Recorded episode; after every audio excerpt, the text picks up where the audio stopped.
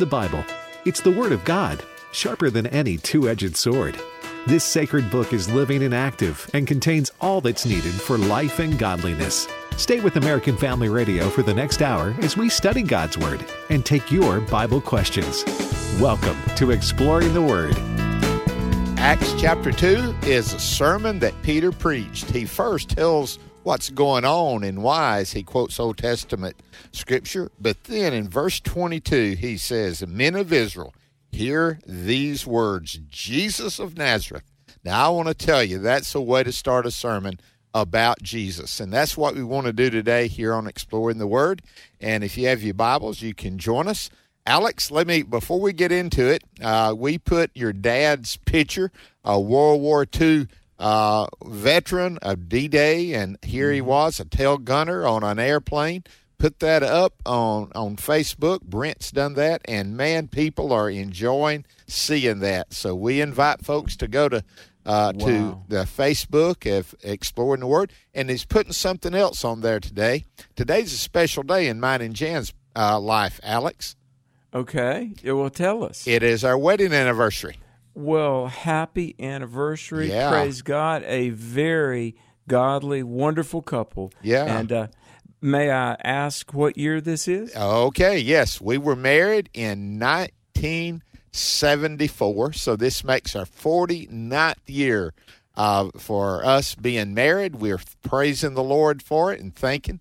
And so there's some pictures on Facebook. Brent's been, he said, man, uh, they they like to know something about you and, and Alex. And so I said, well, 49th wedding anniversary is a pretty big deal. So we Yeah. put that up today, brother. Well, what a testimony. Congratulations. And oh, my goodness, I have all the respect in the world for you, Bert, but I also for Jan Harper. She's an amazing woman of God. And I know I speak for countless people listening. Uh, a very, very sincere happy anniversary. Well, thank you, man, and uh, we thank God for that. Let, I think I've told this, and I know we got to get with it. But the first time I saw her, I was in church. I was in choir, and uh, they they didn't have tryouts. They just let me set up there. And uh, so, anyway, on that particular Sunday, it was right after school was getting out, and we had some grandchildren visiting their grandparents. You know how that is the first Sunday after school's out, and looked out there, and Jan was there. And I told my friends, now she has red hair, beautiful red hair. I told my friends to leave the redhead alone. She's mine. And uh, I did. Now, it took me three or four months to get up enough courage to ask her for, quote, a date, but she said yes. And thank God for that. But anyway, 49 years, thank God. Amen. Amen. And, and you know, isn't God faithful? Oh, man. Um, it's funny. Um, earlier today, I was talking to a young man, uh, a seminary student, and you know, he was praying for two things: God's direction for his future life, and then he's praying for a wife, right? And I said, "Well, I can tell you, God is faithful, and when it is just such a beautiful thing when two young people that are committed to Jesus get married and begin to build a Christian home. It is the most the grandest, most glorious adventure, isn't it? It is to have my wife as my best friend and also accountability partner, the person that helped me grow at that time in my life uh, as much as more than anyone. It's been a great blessing and continues to be. So, anyway, Amen. happy anniversary, Jan, if you're listening. Well, wonderful. That that is great. And uh, just, I want to praise God. Last night, you may recall, folks, uh, we had seven very wonderful young people on the program from the summer camp that we're doing, the Equip Christian Camp. And I, I do want to thank uh, Brent Austin and Bert uh, for letting us have the kids on. Well, last night, I'm telling you, we had an amazing worship service. we sang, the praise band played, and then we had an altar call, and it, it was a lot. I, I can send some pictures to Brent. I don't know, but a couple of dozen kids came forward to make sure that they know Jesus. And I just want to thank everybody for praying. I uh, drove back to North Carolina. Now, the camp will be going on till Friday, and I've got some incredible staffers there assisting me. But I came back uh, to do today's issues and some other radio.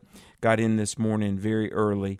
But, uh, Bert, the Spirit of the Lord moved in a mighty way, and we had kids saved last night. We had kids praying for their peers, praying praying for this country. Uh, one last thing before Acts chapter two. It just moves my heart, moves my heart when high schoolers and middle schoolers want to pray for America. Amen. I mean, they get it that our nation needs to turn back to, to Christ. We need to turn back to truth.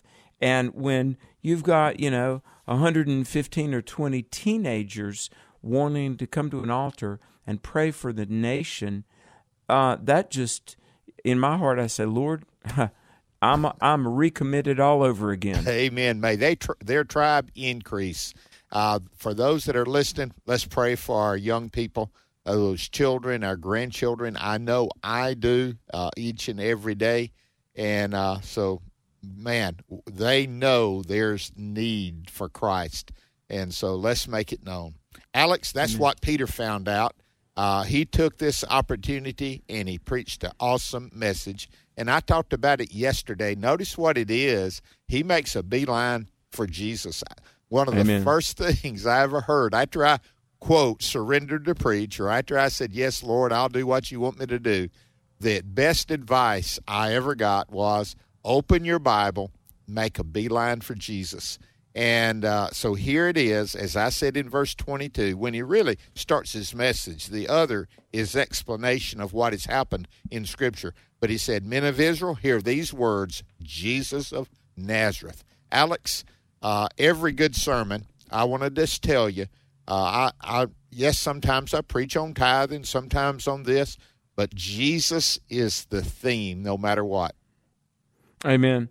You know, uh, if you ever go to the Cove, the Billy Graham Training Center in Western North Carolina, uh, there is. Have you ever seen? You know, they'll they'll kind of rotate the displays, but there's this one thing that's kind of a, a post office box. It's a shelf with fifty dozen little individual boxes, and Billy Graham would store many of his sermon notes in these things, and the tour guide was telling me one day said we showed you know here's 1500 uh, different sermons billy graham had.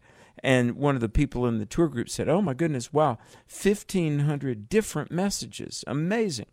And the, the person said no one message just 1500 different ways to present it. Amen. But that one message is jesus isn't it? It really is. And notice what he says about him a man attested by God to you by what?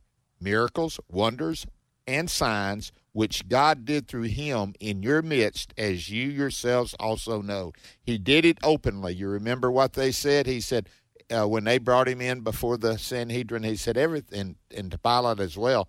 I've done everything openness. I haven't done all this in secret. I've gone to the temple. I've spoken. I've healed on the Sabbath. And here is a man attested by God, and he did these things. It was affirmed, Alex, and he did it in their midst. So there they could testify of it. Yes, he did those things. And so, him being delivered by the determined counsel and foreknowledge of God, you have taken by, and you have taken by lawless hands have crucified and put to death. Notice the personal pronoun here. You have taken by wow. lawless hands. Hey, man, first thing Peter well, does is confront them with the truth, isn't it?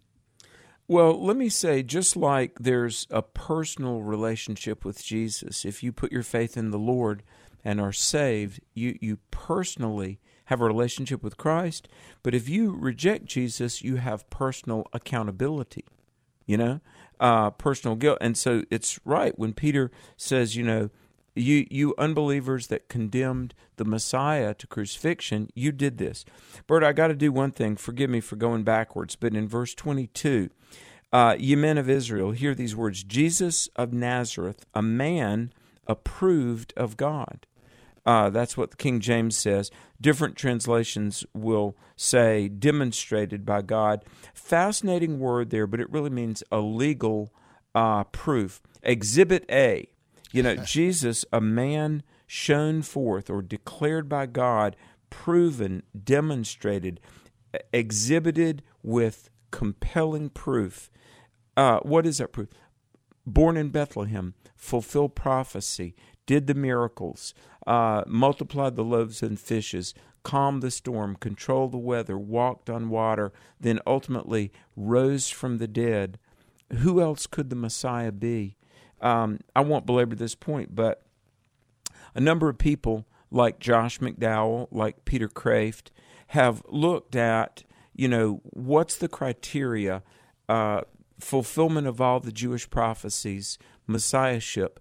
In all of the billions of humans that have ever lived, there is one person and one person alone that could have been the Messiah of the, the line of of Judah, uh, the qualified to sit on the throne of David, born in Bethlehem. Bert, uh, this Jesus of Nazareth, he must be the Messiah because in all of history, he is the only viable candidate. The only one, the one and only. You remember what they asked him? He said, We would see the Father. And Jesus would say to them, Do you not understand when you have seen me? You have seen the Father. I and the Father yeah. are one. Alex, here he is. This man, again, approved. Uh, the word that they used in the New King James, attested, is is a trial term, is a yes. is a judicial term. Attested. When you go before you attest something, it means that you put your your life on it that it is true. And here it did, and it and he, it ends with this: was crucified and put to death. He didn't swoon; he was put to death and he doesn't waste any time with verse 24 telling what happened after the death, does he? No, he doesn't.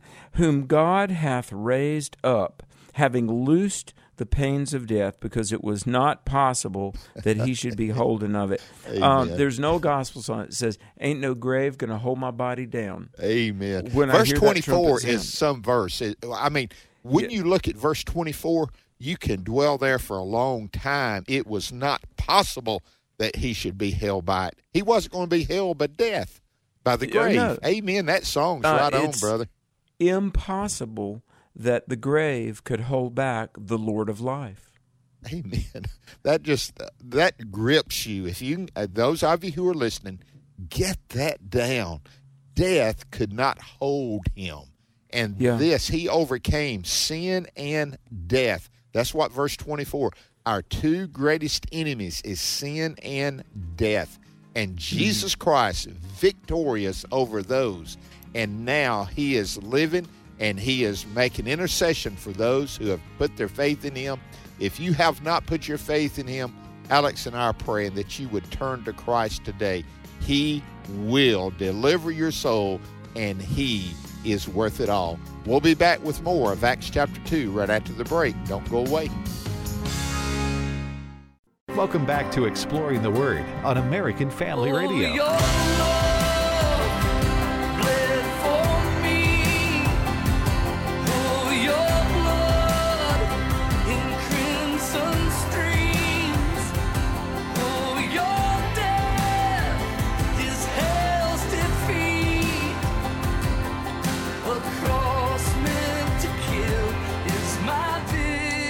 Welcome back to Exploring the Word. Alex and Bert, so honored that you're listening. We're in Acts chapter 2, roundabout verse 24 25. You know, uh, prior to the break, we were talking about the fact that uh, Jesus rose from the dead.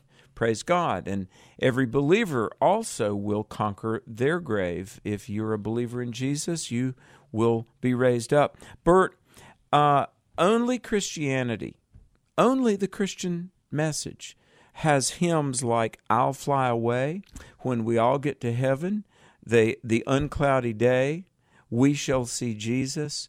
Um, I'm going to throw a big 85 cent word. Eschatology means end time things. Do you know, folks, uh, atheism doesn't have any joyful songs of the redeemed. Secular humanism can't rejoice and sing about the, the wonderful life to come only Christianity has songs about the great reunion day coming. And uh, as Johnny Cash sang, I'll be there, I'll be there in the first resurrection when he comes. We have something to sing about. Amen, Alex. Way to put it. Now let me let's look at verse twenty four again. I could say we could stay here. The word, the way it's worded here in verse twenty four, whom God raised up, having destroyed the pains of death. He mm. it was. Have you ever heard it? The death of death. That's Oh, that's praise God. that's what He has done for us. And you said it. Uh, only Jesus meets the criteria for which uh, we're looking for a Messiah. I want to tell you, He is the only one that could meet it. Uh, Yes. He's the only one that did. He's the only one that could. Uh, Billy Sunday would preach a sermon, and it was about Jesus, of course. And and he he said, just imagine God in heaven trying to find somebody to come to earth to to be the sacrifice that was needed. Uh, and he goes to Moses, the great lawgiver, and he says, "Oh, Moses, would you go?" He said, "I would, but it wouldn't do any good. I need a redeemer. Abraham needed a redeemer. King David needed a redeemer." And he finally goes to his son. Now, again, this is just you know trying to get the story out. And Jesus, the very perfect Son of God, told his father, "I'll go." And Alex, he is the one. There's no other. Uh, John asked it, and you referred to it yesterday, Tom, or the day before about depression. And John, being depressed, he sent word. He said, "Are you the Messiah, do we look for another?" And Jesus sent word. Look what I've done. The gospel is preached to the poor. The dead are raised. They are healed. I am the one. So all the people who are looking for life, you will not find it in alcohol. You won't find it in drugs. You won't find it in immorality. You won't find it in a different identity trying to identify hmm. you something else. You'll not find it in any physical relationship, no matter what. The only place that this can happen is in a relationship with Jesus Christ. So, Alex, verse 24, I, I just, you can tell, I, I didn't know if we'd get past it or not. This We're spending a lot of time on it. But I, I love that. He destroyed the pains of death. Listen, Yes. we don't have to fear death, do we, as believers? We don't, Bert. As as a minister, take a guess. I mean, how many funerals do you think you've oh, conducted? man, two or three hundred probably. And I, I again, I've done a lot. I pastoring for many, many years. I haven't ever, I have not, I, I started keeping up with it, then I lost track. But it's, it is more than a hundred, possibly two. Well, and I, I've not done that many, but I've done a lot. Um, and not only church members and colleagues and people that we've known that have asked me to officiate their funeral, but some family members too. And you know, here's the thing sure, I mean, like Paul, Paul said, we grieve, but not as those who have no hope. The thing about it, um, I just, I don't get all that sad. You know, I mean, you know, you're sentimental and there's memories, and it's it's not easy to say goodbye to a loved one. But when they're a born again believer, and you know, hey, it's just temporary, and they're in heaven, and they've there's no more sickness or s- sorrow of any kind, and there's a reunion day soon coming. Um, here's the thing, and I heard Erwin Lutzer preach on this, but um, Lutzer, a beloved colleague in ministry, he has a book called One Minute After You Die.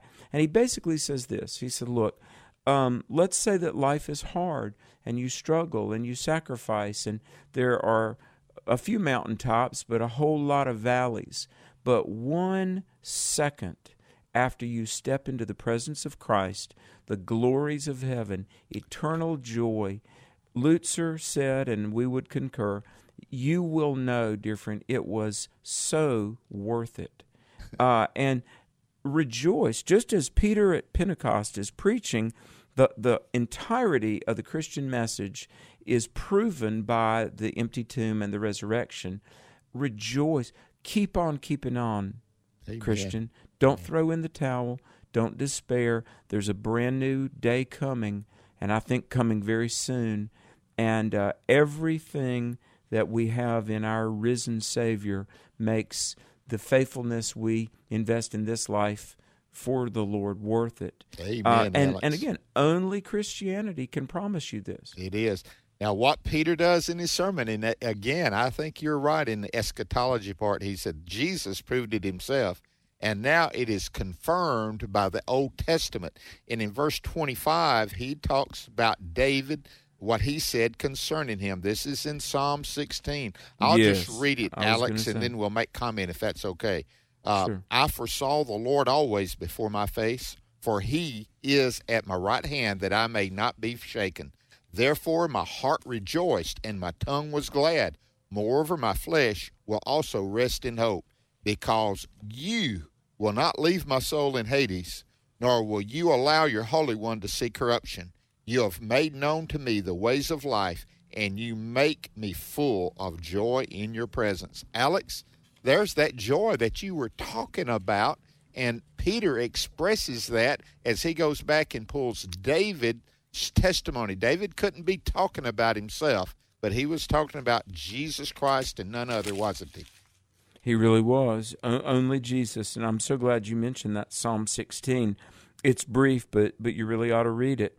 Um, and verse 26 Therefore did my rejoice, my tongue was glad. Moreover, also my flesh shall rest in hope. By the way, while we're referencing the Old Testament, take a look at Job chapter 19. My flesh, though worms destroy my body, yet in my flesh I will see God.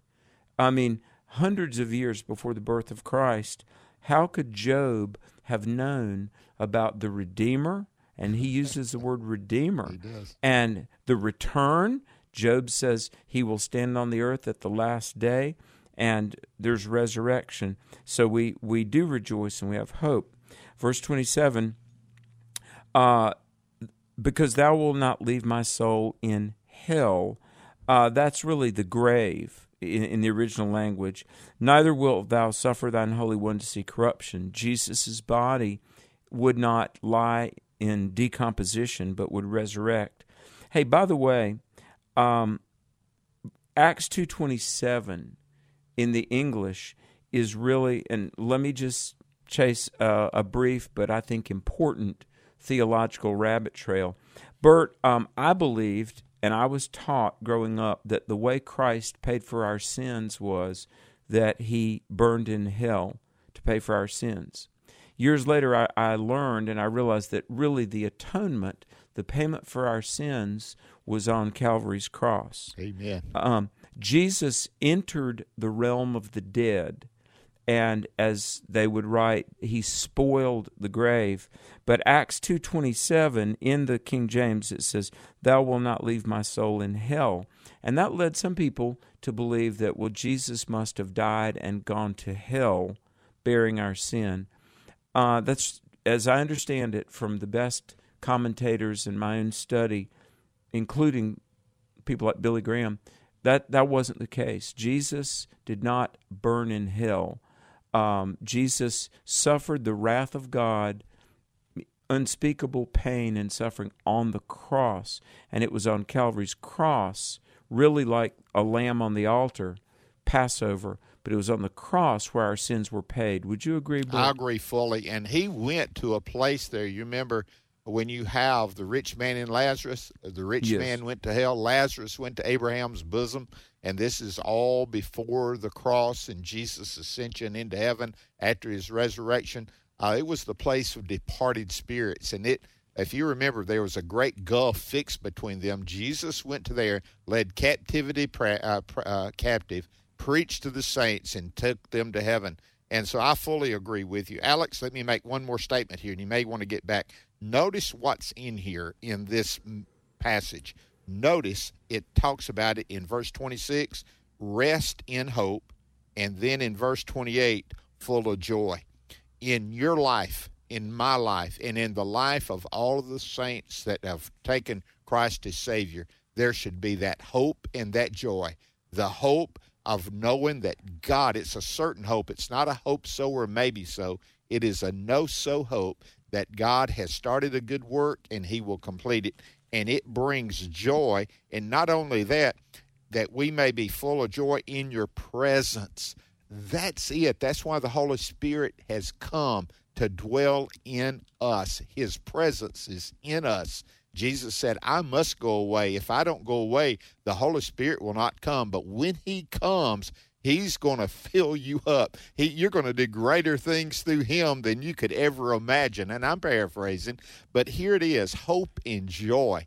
Right here, the first sermon that is ever preached after the resurrection of Christ by one of the apostles, Peter, is filled with hope and joy.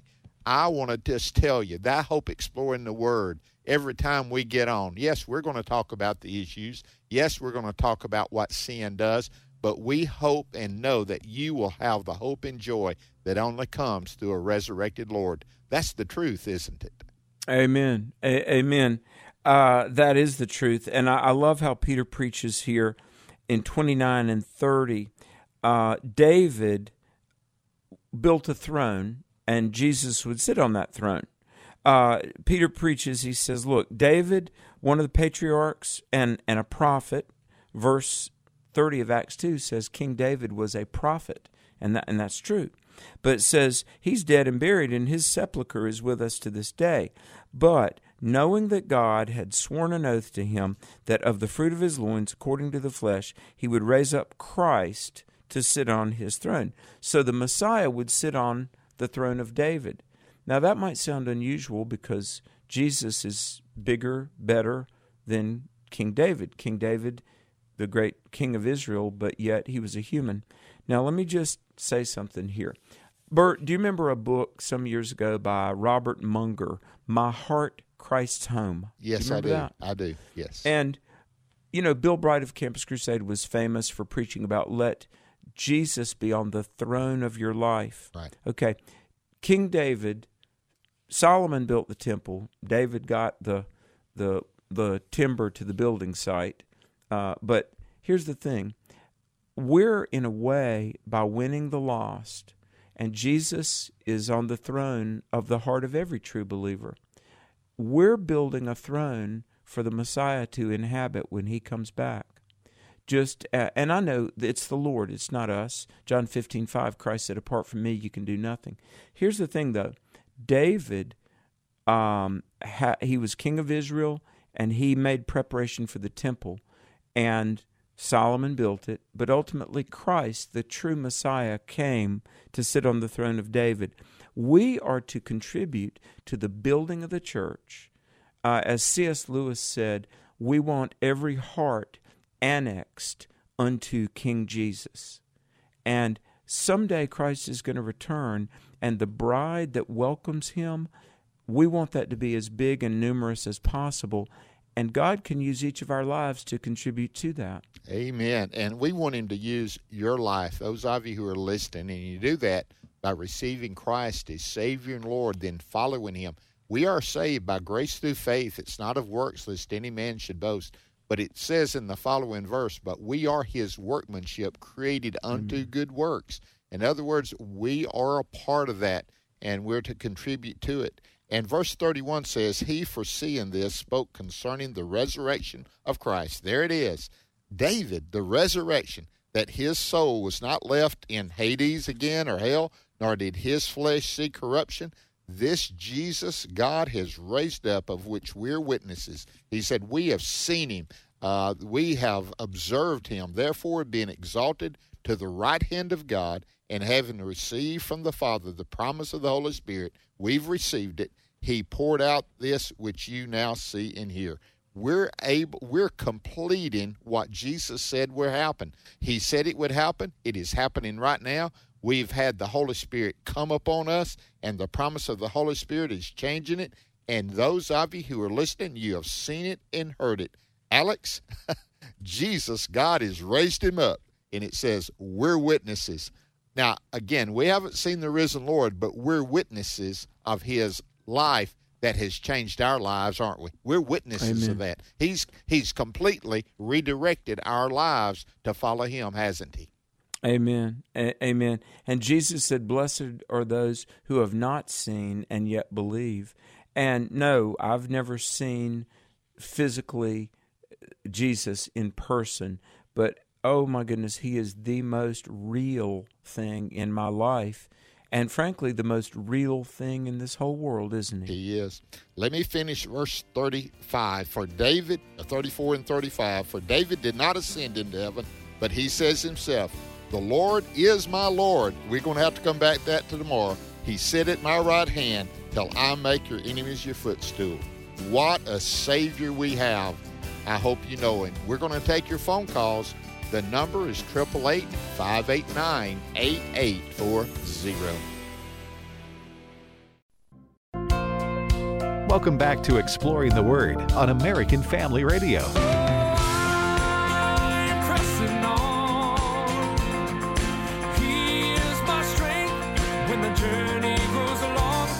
Welcome back to Exploring the Word. That number, and we've got lines that are open. Matter of fact, Alex that number is 888 589 8840. We did such a good job today that nobody has any questions. We answered Oh, all wow. their questions. What do you think?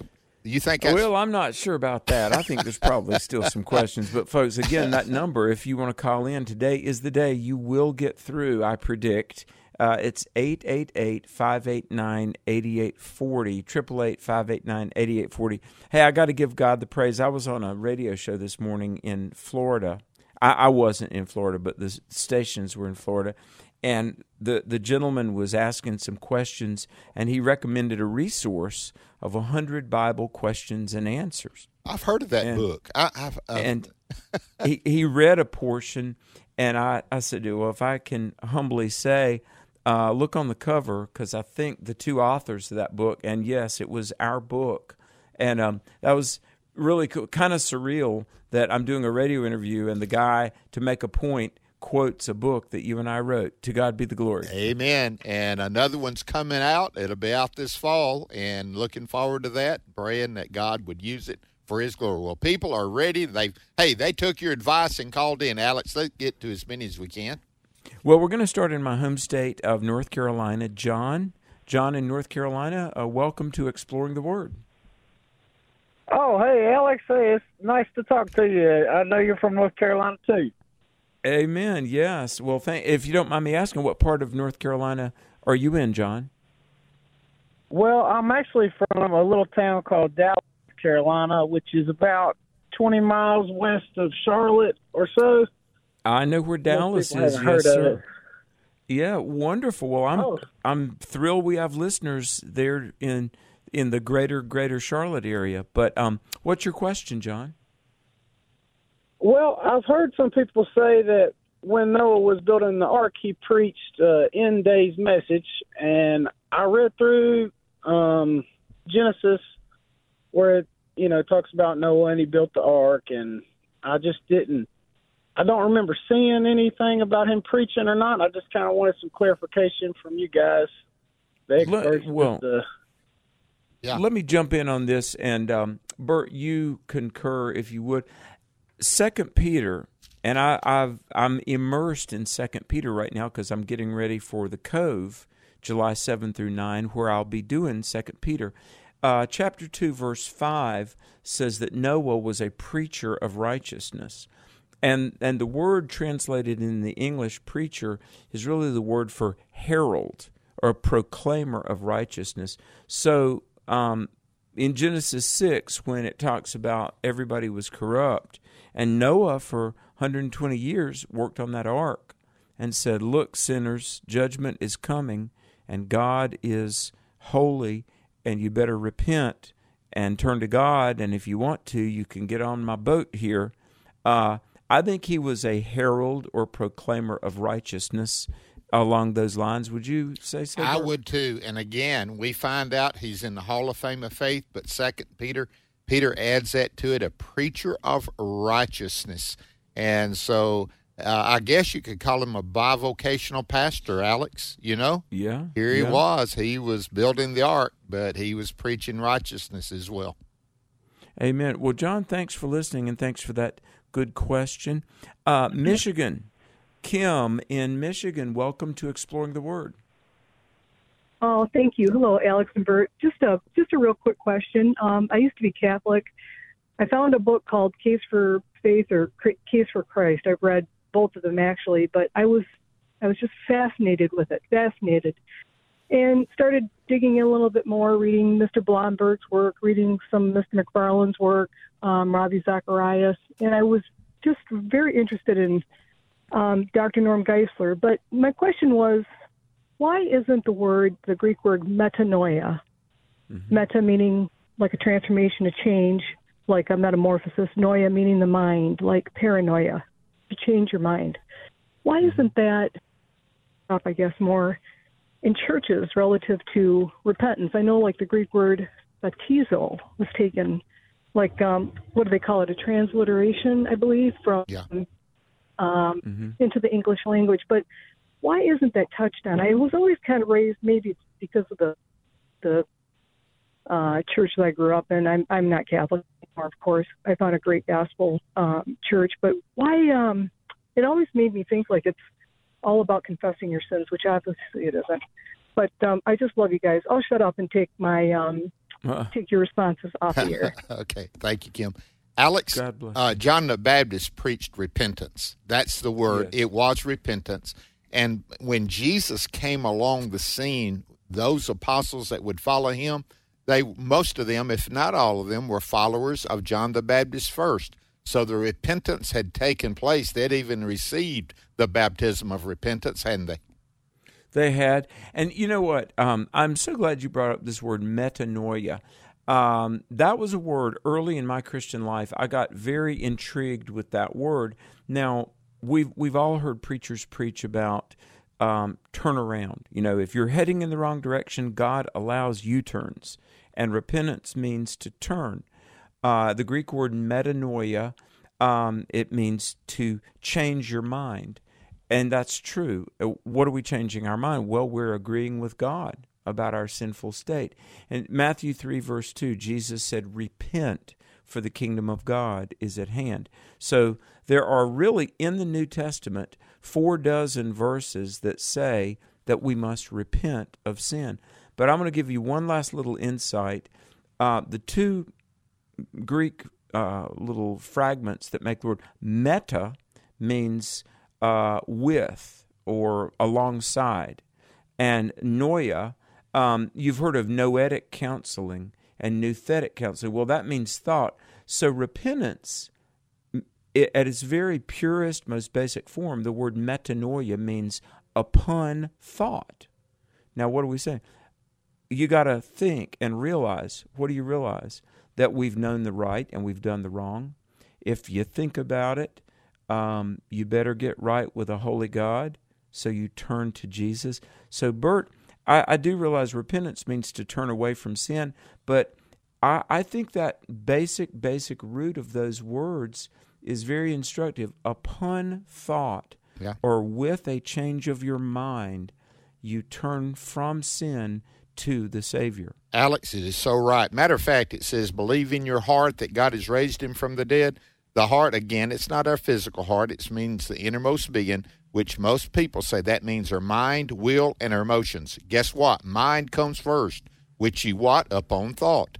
You remember the prodigal son? When he came to himself, he ch- yes. his upon thought, he remembered that he had it better back with his father than he had it in the pig pen. And that is the repentance. That's the word, metanoia, as you follow that and upon thought. So we're asking people to think this thing through. Listen, uh, what the world is offering, has offered in the past, offering now, it's nothing. Give it further thought. Look unto Jesus. Thank you for that good call, Kim. What what a wonderful call. Um, Chris in Ohio. Chris, are you there? Uh, yes, sir. Welcome. Thank you very much. Your program is wonderful. We listen to AFR uh, all day long, and so we catch everybody, the bishop, and right on uh, through, and uh, great wisdom. Bless you. What? Yes, and what a godly wisdom that you project out. Uh, it's, we listen and learn every day. I just had a little, oh, a little piece of wisdom that I thought maybe your uh, listeners could, you know, all this talk about, and people look at the color of people's skin. I was a Vietnam veteran, retired from law enforcement, so I've been all over. And yes, there's all uh, God created all this diversity, but guess what? All of our blood is red. Jesus' blood was red, and if you, you know, in all creation, I'm a hunter, woodsman, rugged outdoorsman. In all creation, everything has blood, red blood.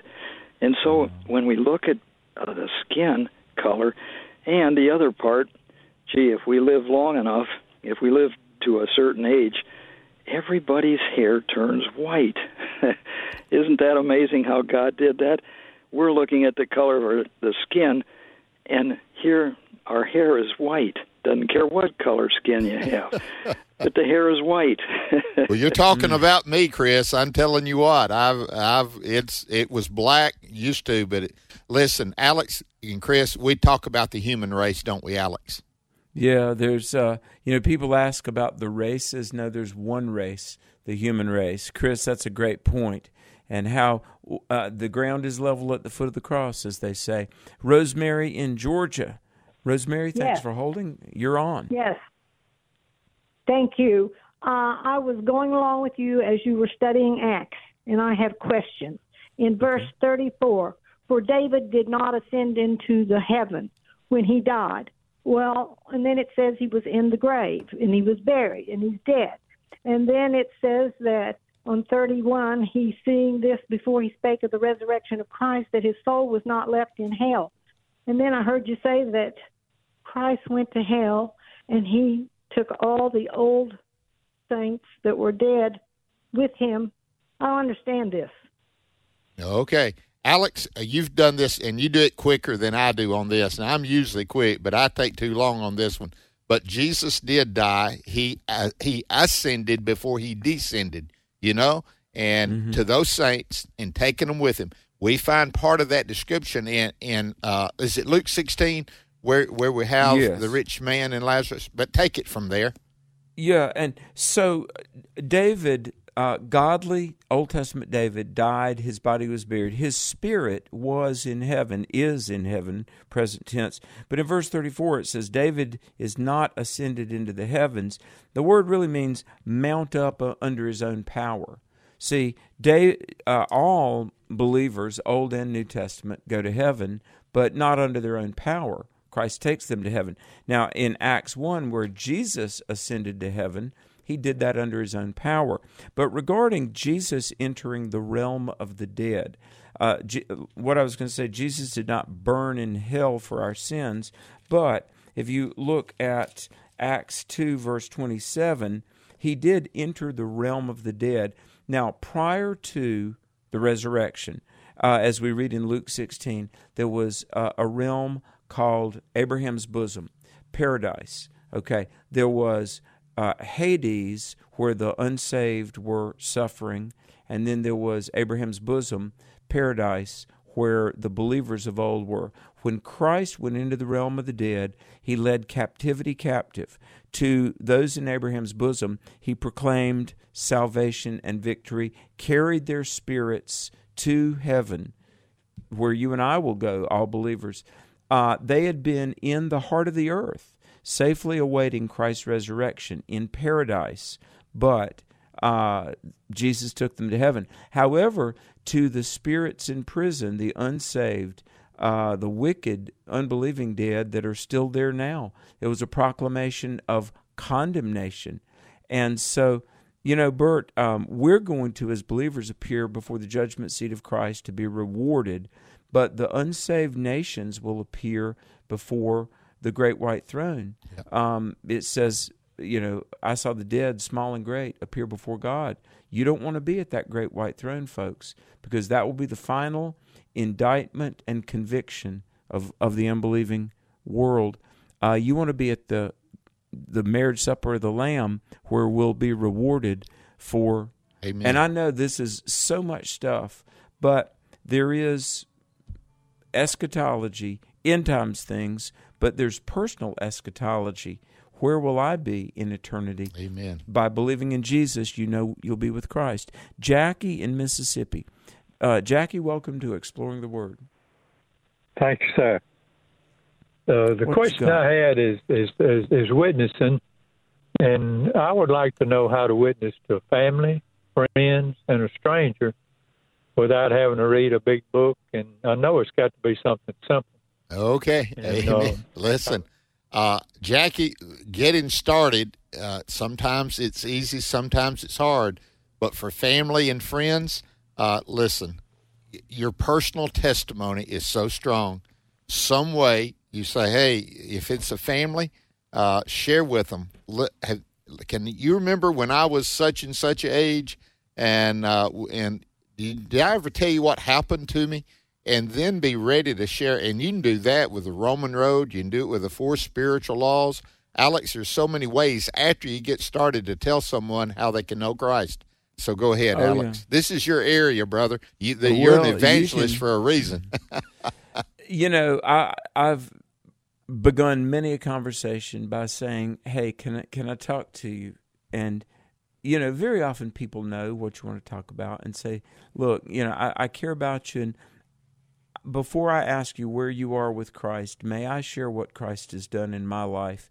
Uh, and like Bert says, your personal testimony, how I met Christ, and tell people, hey, you can meet Christ. But very often, I ask people for permission. I'll say, can I share a scripture with you?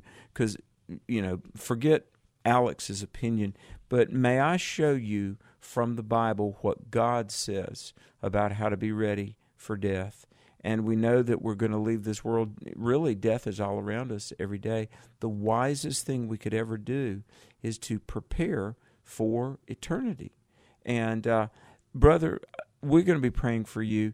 Let me just say, while I encourage everybody to witness and be very much about soul winning, very often it is true the hardest people are those closest to us. And sometimes the evangelization of family and close friends is achieved through somebody else. Bert, would you agree? It is. What you want to do, and he, let Jesus be Jesus in you. You know, if you talk about Jesus, no matter what, he's just part of my conversation. So he remains a part of my conversation when I'm with family or friends. And uh, listen, God will take that and use it. A word fitly spoken is well said, and God can take it and use it. Thank you, Jackie. Mary, Lee, Chris, we'd have loved to have gotten to you today. Uh, we're going to do it again tomorrow. We're going to study the rest of the book of Acts, chapter 2, and we'll take calls tomorrow as well here on Exploring the Word.